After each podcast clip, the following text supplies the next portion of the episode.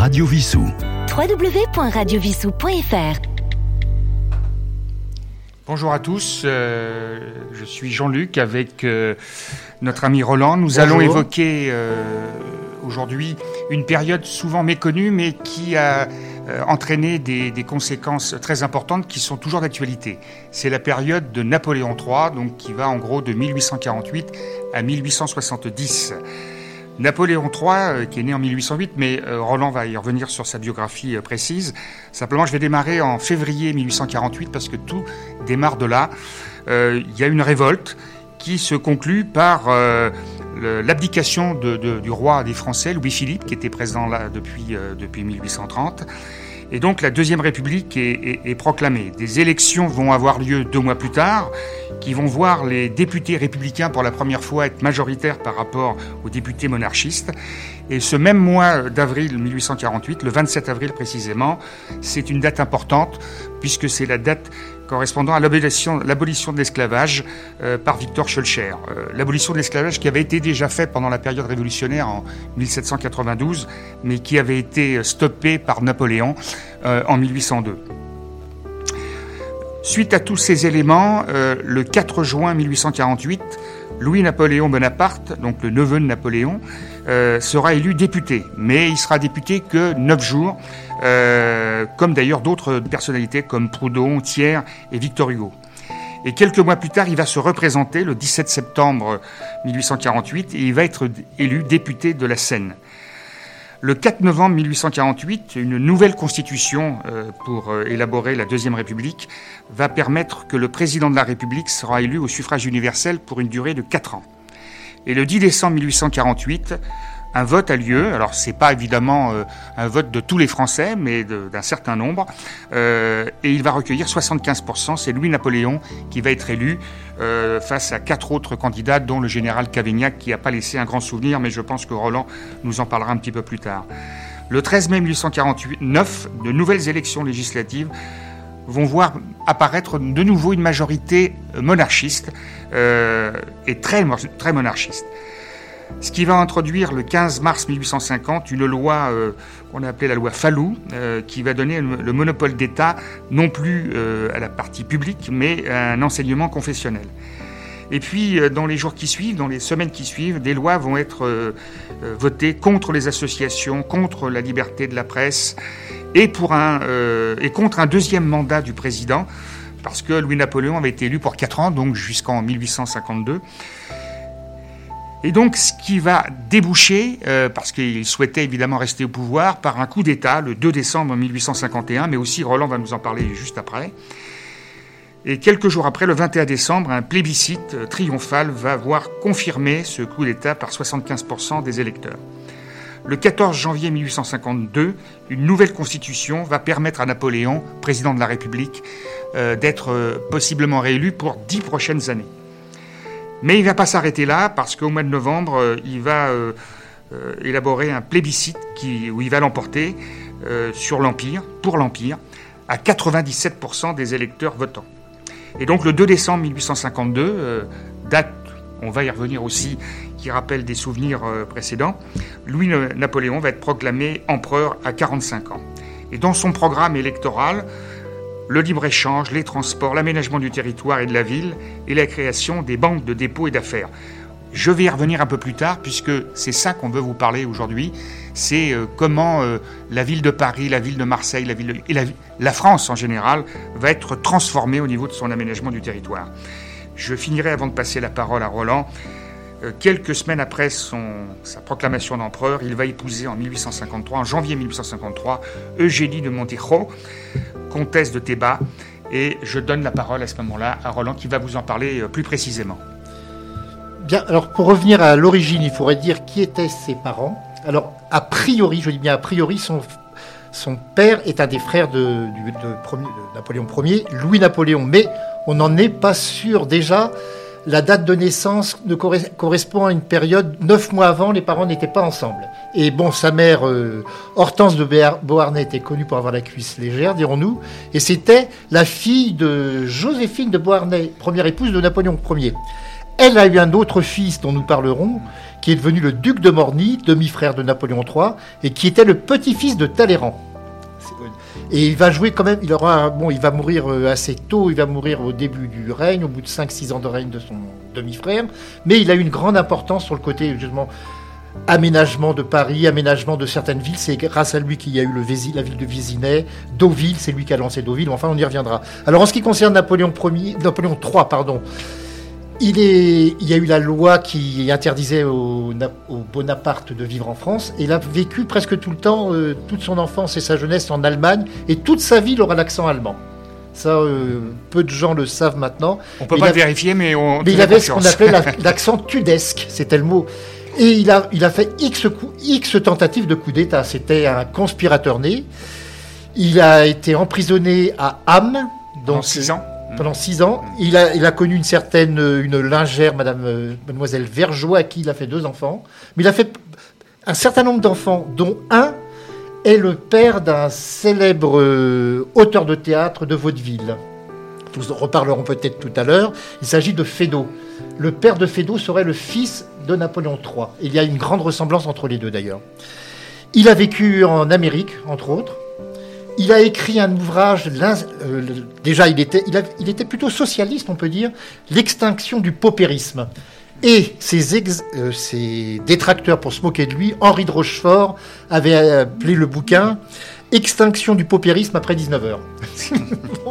voilà.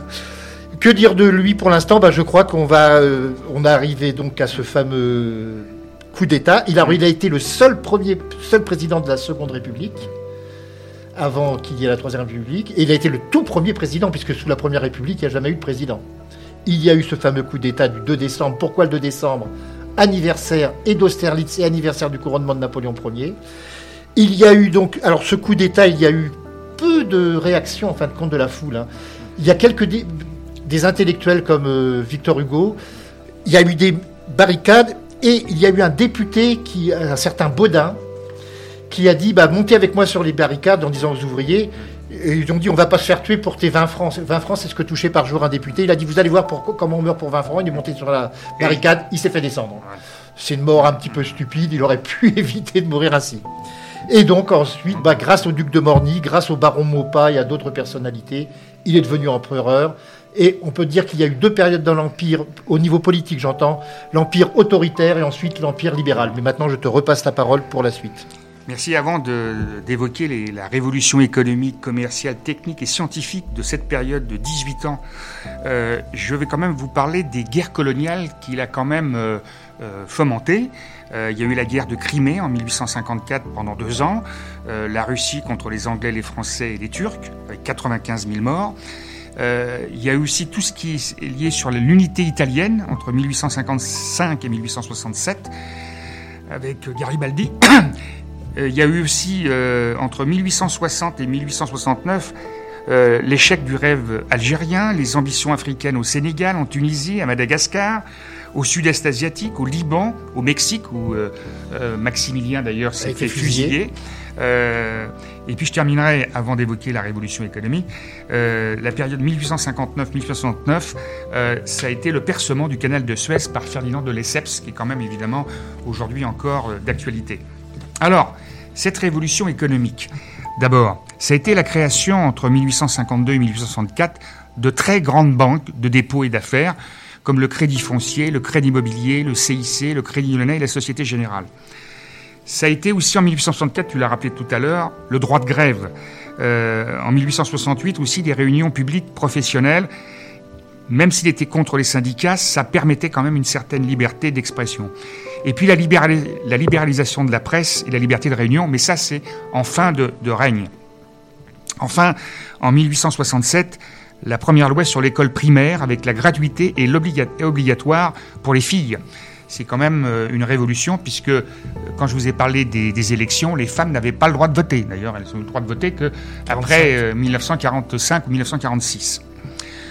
Alors pour revenir sur quelques exemples, par exemple la transformation totale de Paris par le baron Haussmann qui avait été nommé donc préfet de la Seine en 1853. Euh, il a été destitué euh, juste après septembre 1870. Donc Paris à l'époque atteint le million d'habitants en 1850, éclatant littéralement dans ces quartiers insalubres, aux rues étroites, où règne la misère et l'insécurité. On dirait que c'est on est à peu près dans cette époque-là aujourd'hui. Et hein. les épidémies. Et les épidémies. Et évidemment, quand on regarde la carte de la, de la ville de Paris, ça concernait surtout l'est et le nord de Paris. C'est, ça ressemble aussi encore un peu à aujourd'hui. Napoléon III, donc euh, entre 1830, euh, Napoléon III entend ménager donc des voies rectilignes où l'artillerie pourrait se déployer. Donc c'est pas que pour des bonnes raisons. Mais il entend aussi moderniser l'assainissement, donc les eaux usées, les égouts, et reconstruire des quartiers entiers de façon rationnelle. L'ancien préfet de Bordeaux, donc Georges Eugène Haussmann, assisté de Pernetti, qui d'ailleurs a une station de métro à Paris, devenu son gendre, d'Alphon et d'Eugène Belgrand, je vous en parlerai un petit peu plus tard, que c'est lui qui a euh, créé le, toutes les adductions d'eau sur la ville de Paris, va mener un travail gigantesque durant ces 17 années euh, lorsqu'il était donc préfet de la Seine. Alphand crée les deux poumons de Paris, les bois de Boulogne et les bois de Vincennes, mais aussi des parcs secondaires, Monceau, Butte Chaumont, Montsouris, où d'ailleurs euh, sera installé l'observatoire de la météorologie. Belgrand donc euh, va creuser, va faire creuser 800 km d'égouts et facilite l'approvisionnement en eau potable par des puits artésiens et captations. Enfin, Haussmann en personne détruit tout le centre de la ville, abattant 20 000 habitations, perçant de vastes avenues desservant les quatre gares et les grandes places. Je reparlerai d'ailleurs du chemin de fer parce que là aussi il y a eu beaucoup de choses qui ont évolué avec Napoléon III. Il reconstruit des zones entières, édifiant au total 43 000 logements. Avec la création des 20 arrondissements de Paris, par la loi du 16 juin 1860, la superficie de Paris double. En 1870, la ville compte 400 000 habitants de plus que euh, sous la Deuxième République, c'est-à-dire 18 ans plus tôt. Alors, je vais vous parler aussi euh, du commerce. Parce qu'au niveau du. Alors, il y a le commerce, quand j'ai parlé de révolution technique, commerciale, scientifique, avec Pasteur notamment, mais la révolution commerciale est intéressante, puisque on est aussi dans une période où euh, les parents avec leurs enfants vont voir les grands magasins, et ben ça date de cette époque-là. C'est Aristide Boussicot qui a créé euh, le bon marché. Boussicot vend à des prix compétitifs avec de petites marges, favorise l'entrée libre, multiplie les assortiments, affiche des prix fixes, recourt à la publicité déjà, enfin organise des manifestations, les soldes, le mois du blanc, les concours, les expositions. Et il accepte de reprendre la marchandise, organise l'expédition à domicile, vous voyez, euh, hein, on n'est pas Amazon, mais c'était déjà prévu, lance la vente, la vente par catalogue de correspondance et prévoit même la garde des enfants pour que ses clients puissent effectuer leurs achats en toute tranquillité.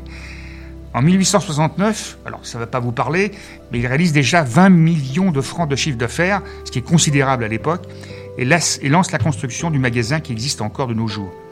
Achevé en 1877, il couvre près de 53 000 mètres carrés et emploie 1800 personnes. Donc non seulement Boussicot est un génie du commerce, mais c'est un patron social. Enfin, en tout cas, c'est ce qu'on peut peut-être penser. Il forme son personnel, lui paye l'assurance maladie, bien avant les lois de 1930, et lui assure une retraite. J'en parle même pas, surtout c'est d'actualité. Bref, c'est un privilège de travailler au bon marché, alors qu'il n'existe aucune euh, couverture sociale ailleurs. Si je peux me permettre une toute petite seconde, il a été pris comme modèle par Émile Zola pour Au bonheur des dames. C'est tout à fait exact.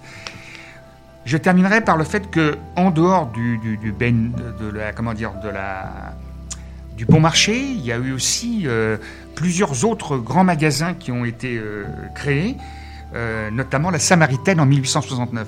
Donc toute cette période-là constitue aujourd'hui encore l'essentiel de la ville de Paris. Je terminerai parce que c'est hum, la partie que dont je me suis occupé modestement pendant mes 41 ans d'activité, c'est la création de la première société de production et distribution d'eau potable au monde, qui s'est qui s'est appelée donc pendant plus de 130 ans la Compagnie Générale des Eaux, qui a été créée donc le 14 décembre 1853 par décret impérial de Napoléon III. Mais ce qui est à noter, c'est que euh, le premier conseil d'administration de cette société anonyme, qui était une nouveauté aussi, composait que des barons d'empire, des ducs, des comtes, tous actionnaires du Paris-Lyon-Marseille, les chemins de fer. Donc les réseaux, vous voyez, on est euh, pratiquement à l'époque de Jules Verne, mais là c'est la réalité. c'est que des personnes au milieu du 19e siècle ont pensé que des réseaux de transport, des réseaux souterrains pour amener des services publics comme l'eau, comme les chemins de fer, pouvaient être pour des sociétés privées une rente de situation extraordinaire. Chacun pensera ce qu'il veut, mais moi évidemment je suis euh, très attentif euh, au problème de la privatisation qui rapporte à certains, mais qui coûte à beaucoup. Je te repasse la parole, Roland. Alors, en ce qui concerne le baron Haussmann, je peux conseiller la lecture de sa biographie qui est parue il y a déjà un certain nombre d'années. J'avais fait une émission avec lui sur une autre radio il y a une bonne vingtaine d'années. C'est Jean Descartes qui a publié chez Perrin une biographie du baron Haussmann qui est très très intéressante. Et bon, les ouvrages de chez Perrin, en principe, on doit pouvoir toujours les trouver. Ils sont réédités euh, régulièrement. Et dans ce qu'il a euh, construit, euh, Haussmann, il y a entre autres quelque chose qui a été détruit, ça fait assez de bruit dans les années 70, c'est les pavillons Baltard. Absolument. Donc les halles de Paris, on, revient à Zola avec le ventre de Paris d'ailleurs. Puisque on oublie que c'est que les Rougon-Macquart de Zola, tout se passe sous le Second Empire. Ça finit par, le dernier titre, c'est la débâcle, au moment de la guerre franco-prussienne. Et on peut peut-être, si tu le permets, commencer à parler de son épouse un petit peu, Eugénie. On n'en a pas encore beaucoup parlé ou un peu plus Peut-être qu'on va faire une pause pour nos auditeurs et on parlera de cette époque euh, qui va nous conduire avec Eugénie Montijo jusqu'en 1920 puisque c'est la date de sa mort. Donc, chers auditeurs, à tout de suite. Je suis brésilien, j'ai de l'or et j'arrive de Rio de Janeiro. Plus riche aujourd'hui que naguère Paris, je te reviens encore deux fois. Je suis venu déjà, j'avais de l'or dans ma valise, des diamants dans ma chemise. Combien a duré tout cela? Le temps d'avoir 200 amis et de mes 4 ou 5 mètres et 6 mois de galantes ivresses. C'est plus rien en Paris, Paris. En 6 mois, tu m'as tout rappelé. Et puis vers ma jeune Amérique, tu m'as pauvre mélancolique délicatement emballé. Je brûlais de revenir et là-bas sous mon ciel sauvage, je me répétais avec rage une autre fortune en mourir. Je ne suis pas mort, j'ai gagné tant bien que mal de sommes volées. Je viens pour que tu me voles tout ce que là-bas j'ai volé. Tout ce que là-bas j'ai volé. Tout ce que là-bas j'ai volé. Oh. Je suis brésilien, j'ai de l'or et j'arrive de Rio de Janeiro. Plus riche aujourd'hui que naguère Paris, je te reviens encore. Je suis brésilien, j'ai de l'or et j'arrive de Rio de Janeiro. Paris, Paris, Paris, Paris, je te reviens encore. Oura, oura, oura, je viens de débarquer. Mettez vos faux cheveux coco. Quenottes toute une fortune à croquer. Le pigeon vient plus, même plus, mais prenez mes dollars, mes banknotes, ma montre, mon chapeau mes potes, mais dites-moi que vous m'aimez. À moi les jeux et les rires et les danses cavalières, à moi les nuits de Paris comme me mènent en baldanière. Sachez-le bien seulement, car c'est là ma nature. J'en prendrai pour mon argent, je vous le jure. J'en prendrai pour mon argent, j'en prendrai pour mon argent. Venez, venez, venez, venez.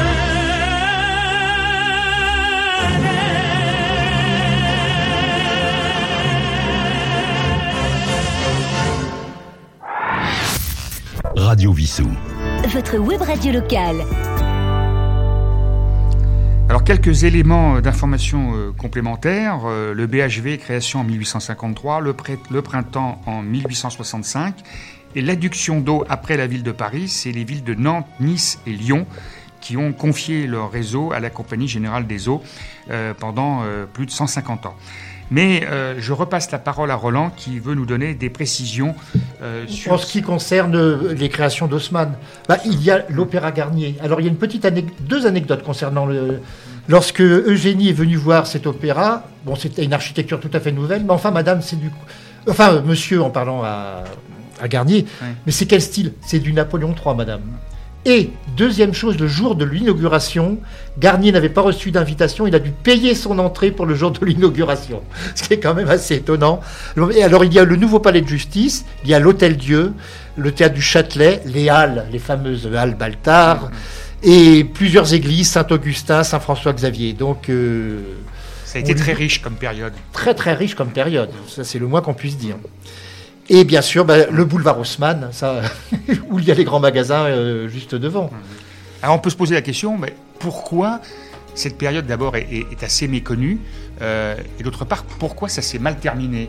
Le 4 septembre 1870 Est-ce que tu peux nous en dire un mot? Ben, ah, enfin, il y a plus, le- la théorie la plus célèbre, c'est la, ja- la Prusse avait peur de la France. La France était devenue très puissante.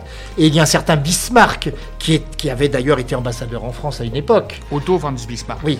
Et c'est lui qui a provoqué la guerre avec la fameuse dépêche d'Ems, une dépêche truquée, et qui a poussé l'empereur Napoléon III à déclarer la guerre alors que la France n'était pas euh, du tout prête. En plus, lui-même était très malade, il souffrait de calculs rénaux. La maladie de la pierre. hein. la maladie de la pierre, ce qui est extrêmement douloureux.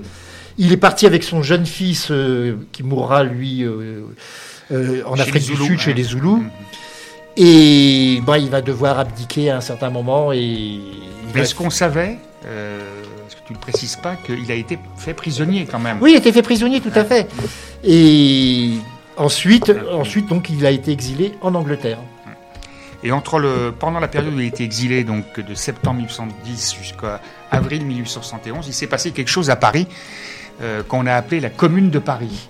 Euh, où là, il y a eu pas mal de, aussi de, de choses intéressantes. Est-ce que tu peux nous Intéressante dire un et de, mais douloureuse aussi. de, de très très nombreux morts. Hum. Alors la Commune de Paris, bon bah c'est un mouvement, on peut dire. euh, Alors à l'origine, c'était pour empêcher que les canons. euh, C'est le, monsieur Thiers qui était parti à Versailles, comme euh, à l'époque de la monarchie euh, ancienne, qui a décidé que les canons devaient quitter Montmartre. Et donc on- les Parisiens ont dit ça va être livré aux Allemands, aux Prussiens, c'est inadmissible. Il y avait le siège de Paris. Il ne faut pas oublier qu'à l'époque, les gens mouraient tellement de faim qu'on a mangé les animaux qui se trouvaient aux zoos. Un plat de rat, ça coûtait un prix fou dans les restaurants. C'est quand même. euh, Et donc, il y a eu cette fameuse euh, commune de Paris. Bon, il y a eu des débordements de la part des, des révolutionnaires. Il y a eu fusillé, entre autres, l'évêque de Paris et autres. Et il y a des, grands pers- des grandes personnalités qui ont participé. Louise Michel, qui a maintenant sa station de métro, elle également. Que Xavier de la Fournière a écrit, alors il y a très, long- très longtemps aussi, il est, il est mort euh, maintenant, une biographie de Louise Michel également chez Perrin. Et je lui avais dit à l'époque, j'avais, car il avait été récompensé par un prix littéraire qui était le prix Jules Michelet, qui n'existe plus. J'avais été modestement à l'origine de ce prix. Et je lui ai dit, en fin de compte, on peut dire que c'était une sainte laïque. Il m'a dit, c'est exactement le terme qu'il faut employer en ce qui la concerne. Et donc le 2, le 2 septembre 1870, c'est la fameuse défaite et la capitulation de Sedan. Et deux jours après, c'est la proclamation de la Troisième République, avec le général Trochu et puis un certain nombre de personnes. Trochu, alors je me permets de... Oui, parce que je vais l'oublier. Euh, Quelqu'un avait dit à son sujet, participe passé du mot trochoir. est apparu d'ailleurs euh, à peu près à cette époque-là. Il était jeune, mais Gambetta. hein, bon, Parti en ballon. Voilà. Euh, alors après, il faudrait peut-être parler de- d'Eugénie de, de Montijo, l'espagnole, la femme de Napoléon III, qui est, qui est partie, qui est partie d'ailleurs euh, très rapidement, le 4 septembre. Elle a fui.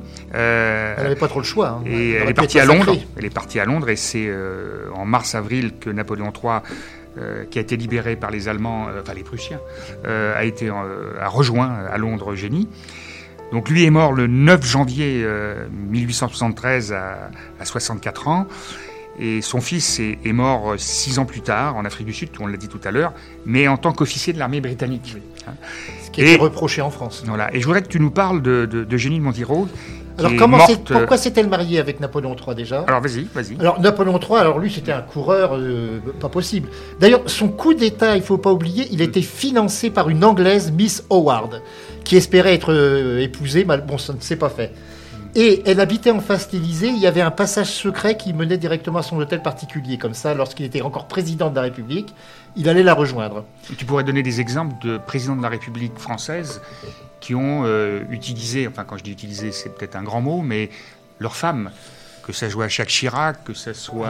Oui, et, et il y en a un qui est mort, euh, on peut dire, euh, mort au combat, euh, c'est Félix Faure, qui est mort. Oui. Avait, le curé, lorsqu'il est arrivé pour l'extrême onction, Oui. le président a-t-il toujours sa connaissance? Non, il est sorti par le petit escalier. Ça, c'est connu. Et il est mort en état de, Ah. de ce qu'on appelait d'expectase, pour mort en faisant l'amour. Mais Et- Eugénie- Eugénie- alors en ce qui Ah, concerne ouais. Eugénie, elle s'est mariée. Alors donc lui voulait la draguer comme toutes les belles femmes. Il lui a dit comment arrive-t-on à votre chambre? Et il lui a re- redit ce qu'avait dit Gabriel d'Estrée à Henri IV en passant par la chapelle. Ça voulait dire en m'épousant. Et c'est ce qui s'est passé. Et Eugénie, alors le jour du mariage, il faut savoir qu'il lui avait offert une magnifique parure de diamants qui valait un prix, alors je n'ai pas le prix en tête. Elle a immédiatement donné ça pour les pauvres de Paris, que ça soit euh, que l'argent, qu'elle soit détruite, enfin euh, les diamants euh, séparés, et que ça soit pour les pauvres de Paris. Elle a toujours eu mauvaise réputation. On a dit que c'était elle qui avait voulu la guerre du Mexique, que c'est elle qui avait voulu la guerre de 1870 et qu'elle aurait dit, ce qui est totalement faux, c'est éprouvé depuis, j'ai enfin ma guerre. Alors qu'elle savait que son propre fils qui était mineur y allait, c'est totalement incohérent cette histoire. Et elle a eu donc une action euh, sociale très importante. J'en donne une. C'est elle qui a inauguré, qui avait demandé l'hôpital de Berck, l'hôpital maritime, parce qu'il y a trois hôpitaux à, Berck dans le Pas-de-Calais. Et l'hôpital maritime, c'était un hôpital qui était réservé aux enfants euh, tuberculeux, car il y avait à l'époque, donc, dans le, avec l'insalubrité, de nombreux cas de tuberculose. Je connais personnellement cet hôpital pour y avoir été hospitalisé, non pas pour la tuberculose, mais pour autre chose. Il y a son buste qui figure dans, près de la salle de kiné de cet hôpital. Elle ne sera pas déboulonnée parce que c'est une femme. Oui, et puis bon, c'est une statue, c'est un buste hein, simplement. Mais il y, a, il y a la rue de l'impératrice, il y a beaucoup de rues en rapport avec elle dans, dans la ville de Berck. Et euh, j'ai un ouvrage, je possède un ouvrage qui est maintenant introuvable malheureusement. Je l'ai trouvé par hasard sur un site euh, par correspondance. Et pourtant j'avais rencontré un des deux auteurs lorsque j'étais à Berck de, l'histoire de cet hôpital. Et entre autres, il y a le menu des repas que l'on donnait aux enfants. Eh bien, à partir de 8 ans, les enfants buvaient, avaient du vin et de la bière à table. Et chose qui, en fin de compte, a duré assez longtemps, puisque c'est euh, Mendès France qui a empêché qu'il y ait encore du vin à table dans les collèges. Il a donné le lait, mais enfin, il fallait aussi épuiser les stocks de lait. Et donc, elle a, eu une action sociale. Il y a également, euh, on a parlé tout à l'heure trop brièvement peut-être, euh, du duc de Morny, de ce demi-frère. C'est à lui qu'on doit, c'est lui qui a fait créer la ville de Vésinet, et c'est lui qui a lancé Deauville. C'était un, un personnage assez particulier. Bon, c'était un, dandy, c'était un viveur, euh, jouant beaucoup aux courses, et, c'est pour ça qu'il a fait Deauville, d'ailleurs, pour le champ de course. Mais on lui doit quand même beaucoup sur le plan architectural. voilà. que tu me parles aussi d'un autre événement cette femme qui est née en 1826 et qui est morte en 1920, c'est-à-dire qu'elle a passé avec Napoléon. Enfin, elle est, son mari est décédé à l'âge de 64 ans, elle avait 47 ans. Et elle est décédée 47 ans plus tard. Mais qu'est-ce qui s'est passé à la fin de la Première Guerre mondiale? Alors, il faut, il faut, déjà parler de la, de la défaite. L'Allemagne, la Prusse plus exactement, on disait plutôt la Prusse, décide d'annexer l'Alsace et la Lorraine. Elle envoie une supplique à, alors, pas Bismarck, à l'empereur Guillaume. L'empereur Guillaume, qui va lui répondre, et c'est après que je vais parler de cette fameuse lettre. Et bon, euh, ça se termine comme ça. Il part rejoindre. Euh, enfin, elle était déjà en Angleterre, ensuite Napoléon III, libéré, la rejoint. Arrive la Première Guerre mondiale. À la fin de la Première Guerre mondiale, est-ce que la France va récupérer l'Alsace et la Lorraine confisquées depuis 1871 Les Américains et les Anglais y étaient opposés. Et elle avait gardé la lettre qu'avait envoyée Guillaume Ier, que c'était pas encore Guillaume II, qui est de la Deuxième Guerre mondiale. Elle l'a envoyée à Clémenceau. Et que disait-il dans cette lettre, Guillaume?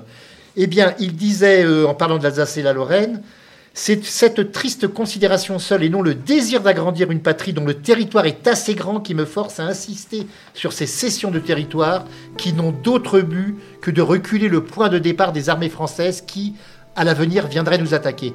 Donc, en clair, il n'était pas question de demander des territoires qui étaient historiquement allemands, c'était pour créer un glacis militaire, une sorte de tampon. Elle a envoyé ce courrier à, Clémenceau, qui l'a utilisé pour récupérer l'Alsace et la Lorraine, et il a eu quand même la, courtoisie de la remercier. Donc c'est grâce indirectement à cette impératrice qu'on a récupéré l'Alsace et la Lorraine. Alors il faut quand même imaginer que impératrice sous le Second Empire, elle a connu l'aviation, elle a connu le cinéma, les premiers, euh, les premiers téléphones également, bien sûr. Hum. Elle a connu vraiment beaucoup, de vie euh, très très longue. 94 ans passés, oui.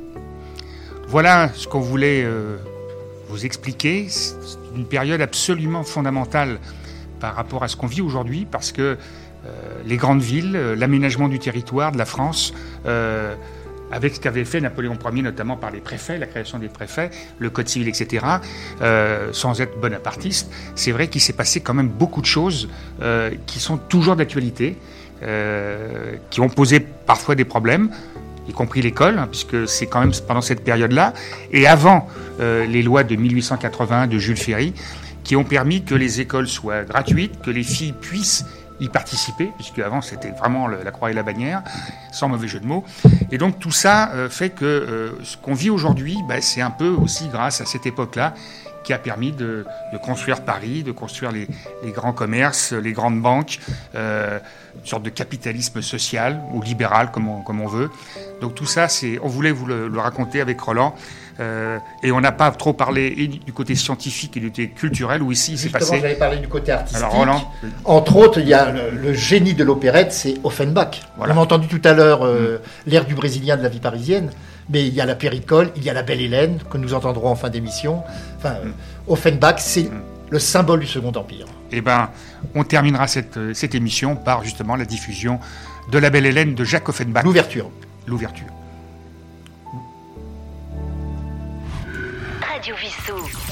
Votre web radio locale.